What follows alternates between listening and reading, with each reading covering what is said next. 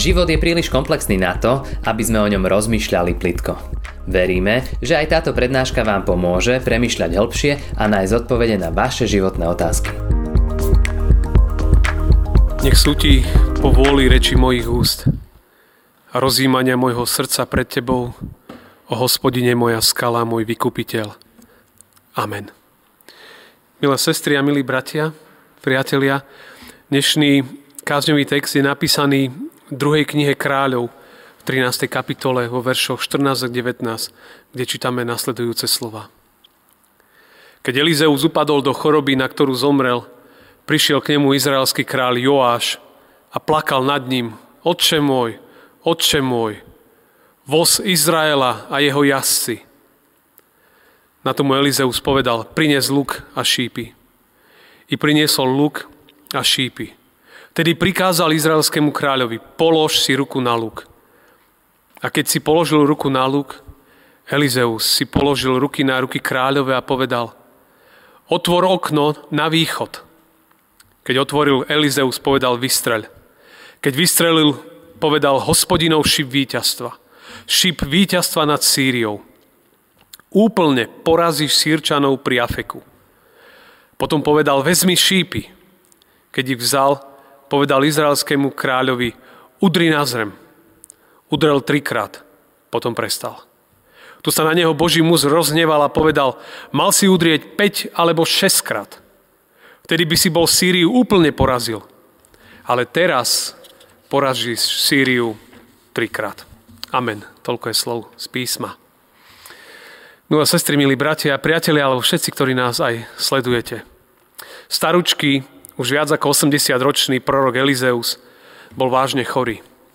Nevieme presne, aká bola jeho choroba, ale bola situácia, že on umieral.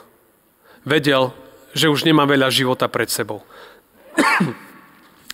Vidíme aj z tohto textu, že ani Božím ľuďom sa nevyhýbajú choroby. Aj oni častokrát prežívajú bolesti, trápenia. Avšak o jeho situácii sa dozvedel král Joáš a hneď prišiel za ním. My sme v tom texte čítali, že, že Joáš plakal. Plakal pri prorokovi. Lebo zomieral človek, s ktorým vyhrával boje. S ktorým sa cítil vo svojej funkcii bezpečne. Odchádzal človek, ktorý mal pre neho prorocké slovo, preto sa bál. Mal strach, ako to bude v budúcnosti. Preto tie slova, Otče môj, Otče môj, voz Izraela a jeho jazdci. A on sám tak si aj cítil, že keď, keď človeku chýba Božie slovo, Božia pomoc, tak je, je neistý, je stratený, nevie kam. Je paradoxné, že to bol kráľ, mal armádu, mal všetko. Ale bez Božieho slova, bez Božej pomoci videl, že je slabúčky a zraniteľný. Prorok Elizeus bol pre neho viac ako armáda. A toto je veľmi dôležité posolstvo. Nestačí v živote, že človek má všetko či je zdravý, či má peniaze, či má to, čo potrebuje pre život, či veľa vlastní. Keď nemá pána, je slabúčky a zraniteľný. Rozhodí ho všetko, čo sa udeje v živote. Náhle choroby, neúspechy, nepriatelia, sklamania. Človek sa môže javiť silný, ale je vlastne slabý. A ten, ktorý má Božie slovo a ho počúva, sa môže javiť druhým ako slabý ale je silný. To tak paradoxne naopak funguje. Pán Ježiš to pripomenul prorocky aj listu, do listu, v liste, ktorý písal do Laodikei, kde hovorí, že keď hovoríš, som bohatý, zbohatol som, nič nepotrebujem a ty nevieš, že si biedný a úbohý, aj chudobný, aj slepý, aj nahý. Keď všetko máš a Božie slovo nemáš, tak nič nemáš.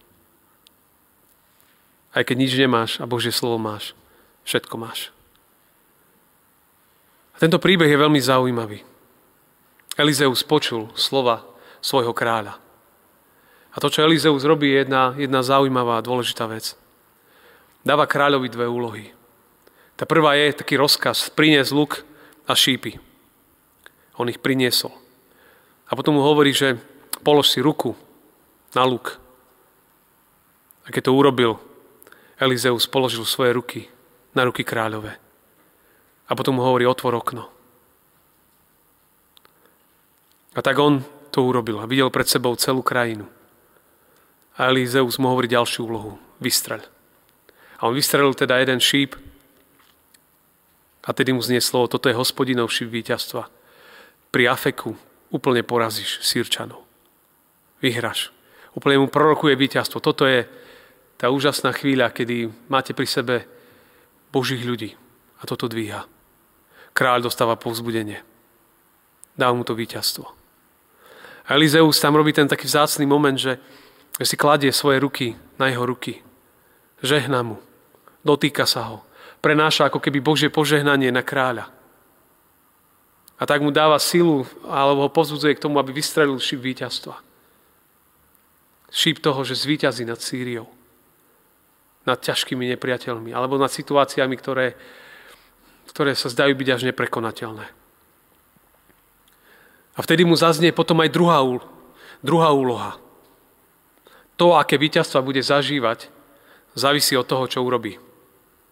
A tá druhá úloha bola tiež veľmi zvláštna. Povedal mu, vezmi šípy a búchaj nimi o zem. Udri o zem. Elizeus mu nepovedal, koľkokrát má udrieť. Kráľ udrel trikrát a potom prestal. A Elizeus, keď sa na to díva, tak až takým hnevom mu odpoveda, že mal si buchnúť viackrát. Keby si udrel 5 krát alebo 6 krát, tak by si zvíťazil. Mal si to urobiť. Vtedy by si ich definitívne porazil. Teraz ich porazíš iba trikrát. Ako keby mu vyčítal pramálo nadšenia, entuziasmu pre konanie. Možno až taký slabý prístup. V oboch situáciách kráľ mal poslúchať a konať. Nemal pasívne čakať. Počul slovo a na základe toho slova mal konať. Ale konal rozdielne. A platí to stále, keď človek počuje Božie slovo, má ho počuť a má aj konať. Načúvaj a konaj tak som nazval aj túto dnešnú kázeň. Čo je paradoxné, v prvej úlohe dostal presnú inštrukciu. V druhej úlohe dostal všeobecnú inštrukciu. Niekedy človek dostane priame slovo, niekedy dostane iba všeobecný princíp. Ale také je Božie slovo. Niekedy, ako keby sme presne vedeli, čo máme urobiť. A niekedy človek nevie, čo má presne urobiť, ale tuší. Ale vždy platí, a tento text nás to učí, že keď človek, a z tohto princípu to tak vychádza, že keď počuje ten všeobecný Boží princíp, čo má urobiť, tak má urobiť dvakrát viac. On buchol trikrát. On povedal, keď si buchol 5-6 krát, porazíš ich úplne. To je, to je dvakrát viac, ako on urobil. A to je taký princíp, ktorý sa ako keby tak vynie písmo. Keď pán Ježiš v kázni na hore hovoril Božiemu ľudu alebo ľuďom, ktorí tam boli zhromaždení, tak on im hovorí nie, že oko za oko, to tak poznáte, ale ja vám hovorím, neprotivte sa zlému. Ak ťa niekto udrie po pravom líci, hovorí, nastav mu druhé. Ak sa niekto s tebou súdi a chce ti vziať spodné rucho, daj mu aj to ďalšie. Vidíte, vždy ten krok viac. Ak ťa niekto núti na míľu, choď s ním dve. Kto prosí, tomu daj, neodvracaj sa od toho, kto si chce požičať od teba. Počuli ste, že bolo povedané, že milovať budeš svojho blížneho a nenavidieť svojho nepriateľa. Ale ja vám hovorím, milujte nepriateľov. Dobre ešte tým, ktorí vás preklínajú. Činte dobre tým, ktorí vám, vás nenávidia. Modlite sa za tých, ktorí vás prenasledujú, ktorí sa vám protivia. Aby ste boli synmi svojho otca. Rozumiete tento princíp? Že je to také všeobecné, miluj a koľkokrát, minimálne dvakrát viac tých, ktorí, ktorým, alebo s ktorými človek máš problémy, alebo pomôcť niekomu dvakrát viac. Sam Elizeu svojho času prosil Eliáša o dvojnásobok ducha. O dvojnásobok. Dve míle, nie iba jedna. A tak ďalej, a tak ďalej. Toto sú veľmi také silné momenty. A tak človek si z toho uvedomuje, že že vlastne nemôžem žiť iba na polovicu svoju vieru. Iba kúsok, koľko mi vyhovuje. Len toľko, aby som oficiálne posluchol slovo. Ale možno, že som pozvaný ísť dvakrát ďalej. Erin McManus hovorí jednu takú vetu. Koľko víťazstiev je prehratých skôr, ako začal boj. Koľko víťazstiev je prehratých skôr, ako začal samotný boj. A niekedy človek zastane pred dverami. Vzdá sa skôr, ako treba. Po troch úderoch si povie, stačí. A potom vlastne aj tie víťazstva sú iba tak trochu. Iba na chvíľku. Nezlomíme veci. Nezlomia sa situácie v našich životoch. Človek ďalej zostáva zaseknutý. Lebo iba trochu. Lebo iba chvíľu. Častokrát to býva, že príliš rýchlo sa človek zdá vo vzťahoch, v manželstve, v službe. Príliš rýchlo sú mnohé veci, ktoré nám ukradnú ľahko pána. Život viery je oveľa hlbší. Mnohé boje prehráme ešte aj nezačali. Toto nás vyzva, vyzýva, vystrel všetky svoje šípy, zabojuj všetky svoje boje, nevzdávaj to. Ešte je toho ako keby dosť pre tebou. Dvakrát viac, ako si zamýšľal. Keď človek sa spolieha na pána, tak uvidí oveľa viac vzácných vecí. A toto je výzvanie, pozvanie, že načúvaj a konaj. A to tak býva, že keď človek chce v živote niečo zmeniť, tak musí niečo zmeniť. Možno odvážnejšie poslúchať, odvážnejšie veriť, odvážnejšie konať, viac ako keby vkladať svoj život do jeho náručia. Možno odvážnejšie sa modliť, veriť tomu, že každý, kto prosí, dostane. Kto hľada, nájde, kto klope, tomu bude otvorené. Ako keby sa nedalo žiť polovičné kresťanstvo, polovičný vzťah s Ježišom. Je to také, čo v zjavení Jana je napísané, že ani studený, ani horúci. To je celé na vypľutie. Ale keď človek dôveruje Ježišovi, keď sa mu otvoria oči, keď má odvahu, tak potom uvidí pána, aký je. To dnešné evanelium 3. nedele po zjavení je vlastne evanelium o premenení Ježiša.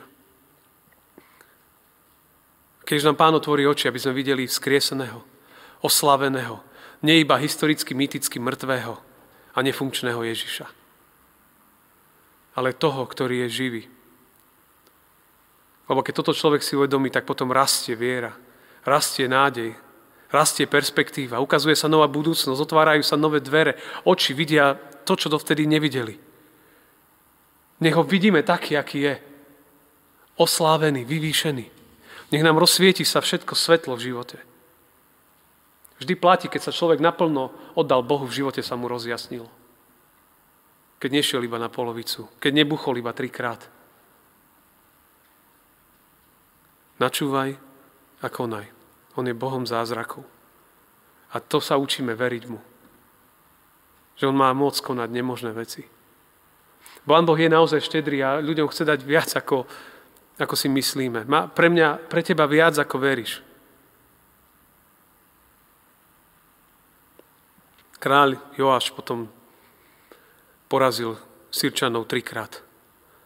Neskôr prišiel kráľ Jarobeam, ktorý porazil Sirčanov úplne.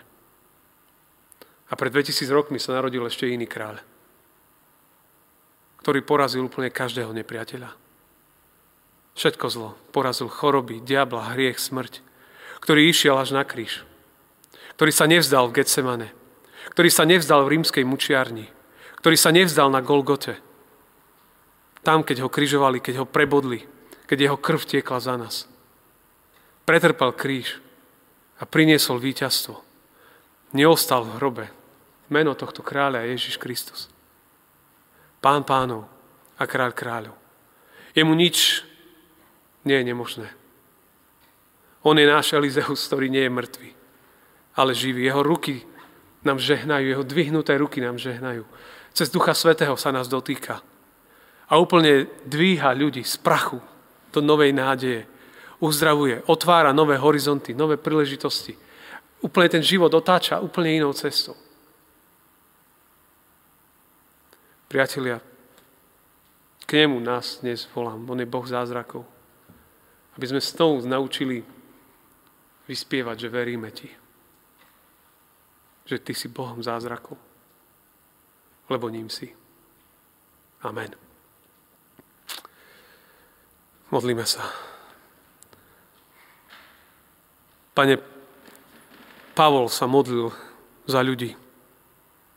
Ty sa prihováraš za nás. Pane, ja sa prihováram za nás všetkých. Aby si nám podľa bohatstva svojej slávy skrze svojho ducha dal mocne zosilnieť na vnútornom človeku. Aby Ty, Pane Ježišu, si prebýval vierou v našich srdciach. Aby sme mohli byť zakorenení, založení v láske – aby sme mohli so všetkými svetými vystihnúť, aká to je šírka, dĺžka, výška, hĺbka. A poznať, Pane Ježišu, Tvoju lásku, ktorá prevyšuje všetko poznanie. Aby sme boli naplnení celou Božou plnosťou. A my vieme, že Ty môžeš učiniť na toto všetko o mnoho viac, ako, ako prosíme, ako rozumieme. A to podľa Tvojej moci, ktorá pôsobí v nás. Tebe buď sláva v církvi, Tebe buď sláva po všetky pokolenia, až na veky vekov. Amen. Ďakujeme, že ste si túto prednášku vypočuli do konca. Modlíme sa, aby ste boli inšpirovaní a povzbudení. Ak máte nejaké otázky, napíšte nám správu na Facebooku, Instagrame alebo hoci aj e-mail. Projekt Chcem viac už viac ako 10 rokov podporujú ľudia z celého Slovenska. Pridajte sa k ním. Aj vďaka vašim darom a modlitbám môžeme prinášať každý týždeň dobrú správu, povzbudenie a inšpiráciu tisíckam ľudí nielen na Slovensku. Ďakujeme.